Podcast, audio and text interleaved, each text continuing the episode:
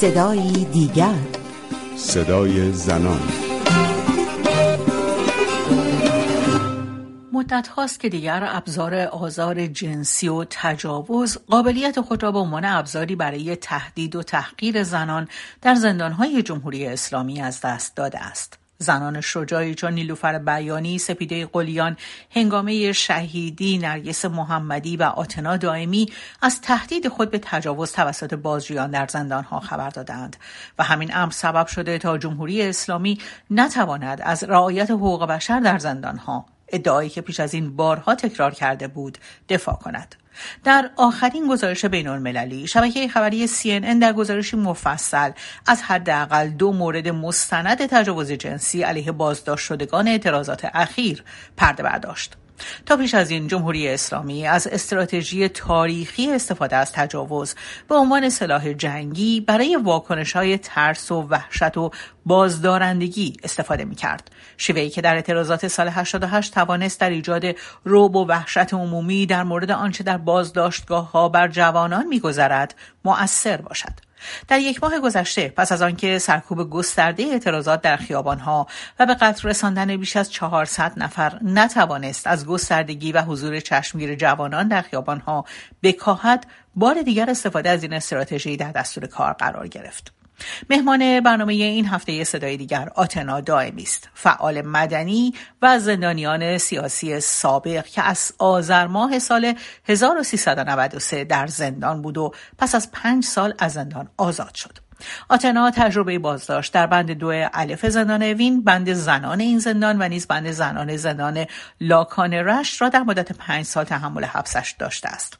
از او در مورد تجربه زن بودن در زندانهای جمهوری اسلامی پرسیدم چیزی که مهمتر از همه هست با توجه به شرایط فعلی اگر بخوام بهش اشاره بکنم این هست که کسانی که بازداشت میشن اگر که خانواده هاشون نسبت به وضعیتشون اطلاع رسانی بکنن به هر حال این اطلاع رسانی شدن خودش کمک می‌کنه به این موضوع که بازجوهایی که داخل زندان هر بلایی می‌تونن سر زندانی بیارن یه ذره محافظه کارتر برخورد بکنن و این مثلا باعث نشه که از گمنامی شخصی که بازداشت استفاده بکنن و هر بلایی که دلشون می‌خواد بر سرشون بیارن من اولین توصیهم این هستش که حتما خانواده ها نسبت به کسانی که بازداشت شدن نسبت به عزیزانشون اسامیشون رو رسانه‌ای بکنن. و دومین مسئله نسبت به اینکه حالا خودم تجربه که داشتم توی زندان این هستش که هر بازداشتی چه زن چه مرد چنان که به حقوقش آگاه باشه چنانچه به قانون جمهوری اسلامی آگاه باشه و این رو به اونها نشون بده که این آگاهی رو داره خیلی می‌تونه تاثیر بذاره و خیلی می‌تونه کمک بکنه که هم اینکه شجاعت به دست میاره زندانی خودش از اینکه خب داره از حق خودش دفاع می‌کنه و قوانین رو می‌دونه و با صدای بلند اعلام می‌کنه. این خیلی می‌تونه کمک بکنه به اینکه اعتماد به نفس پیدا بکنه.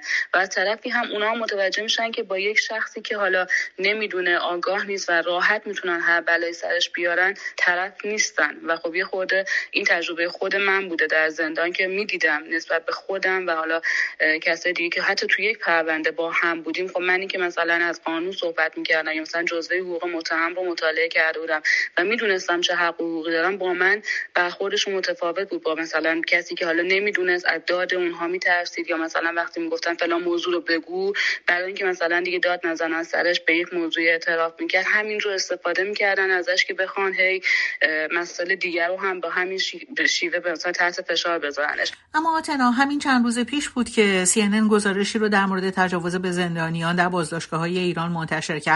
آیا در چنین شرایطی کتاب قانون واقعا به درد زندانی می‌خوره؟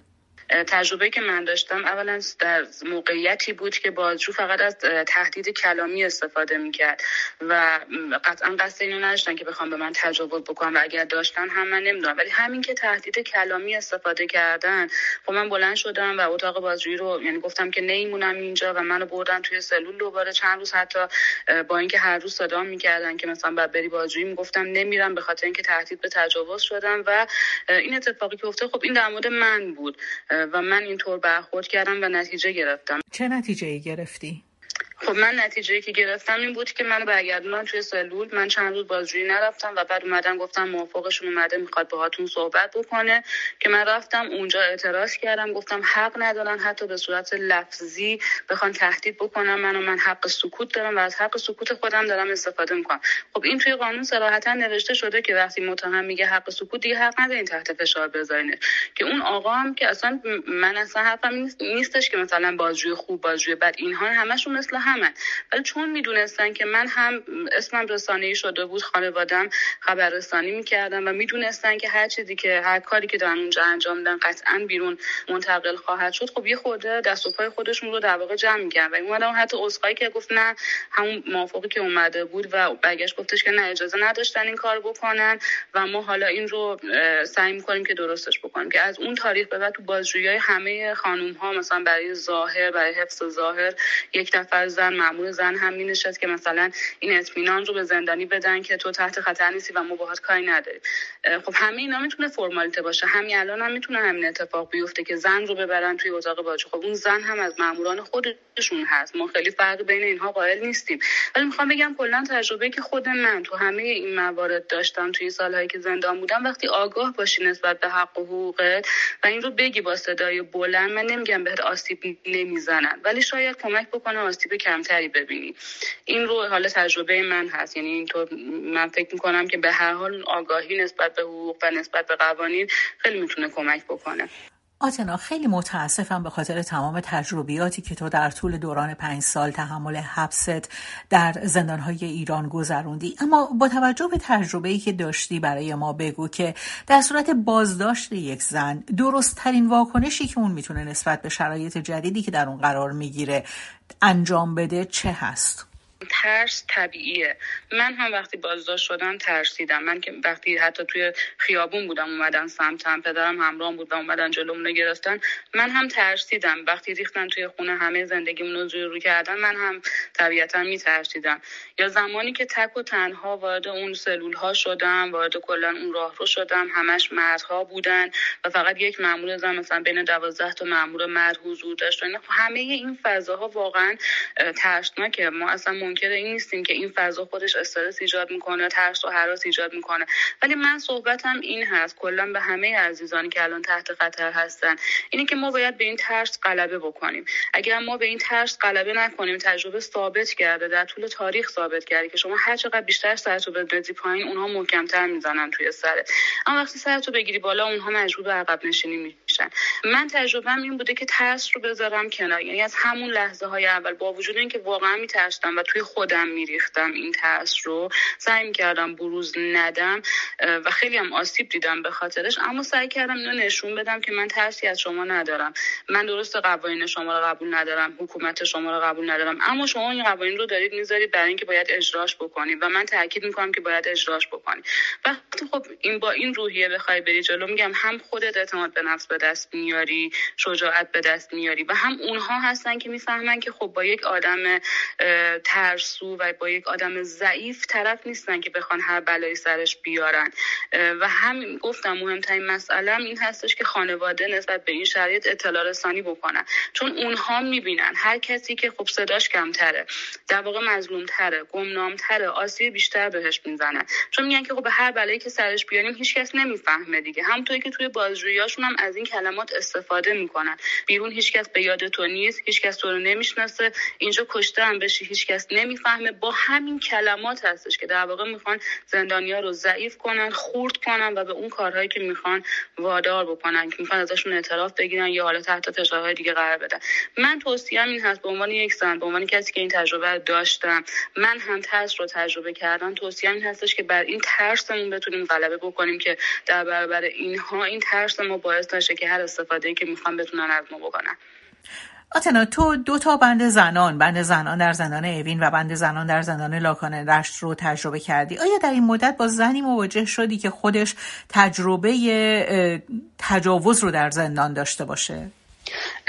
من در مورد زندانیان سیاسی که در بند زنان زندان اوین بودم نه. اینو از کسی نشنیدم یا حتی شاید اینطور بوده که کسی بیان نمی‌کرده. من همیشه حتی در مورد خودم میگم اون سالی که من توی انفرادی بودم این اتفاقی که برای من مثلا نیفتاد من نمی‌دونم برای سلول بغلی این اتفاق افتاده یا نه.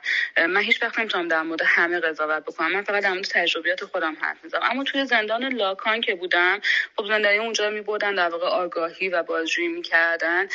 چندین مورد رو شنیده بودم که بله مورد تجاوز قرار گرفته بودن. زندانی که مثلا در واقع به جرم قتل بازداشت شده بود یکیشون خیلی مشخصا کاملا از تجاوز کامل یعنی صحبت می‌کرد. و تعداد دیگهشون که حالا مثلا صحبت می‌کردن از همین در واقع لمس بدن لمس, لمس اعضای خصوصی بدن و تهدیدهای به جن... تهدیدهای جنسی تهدید به تجاوز چرا خیلی صحبت می‌کردن. و خب البته که ما نمی‌تونستیم صحت سنجی بکنیم ولی خب این روایت بود. این یعنی خصوصا کسانی که در آگاهی هستن به آگاهی در واقع میبرنشون برای بازجویی خیلی بیشتر در معرض این خطر هستن که این همچین بلاهایی بر سرشون بیاد.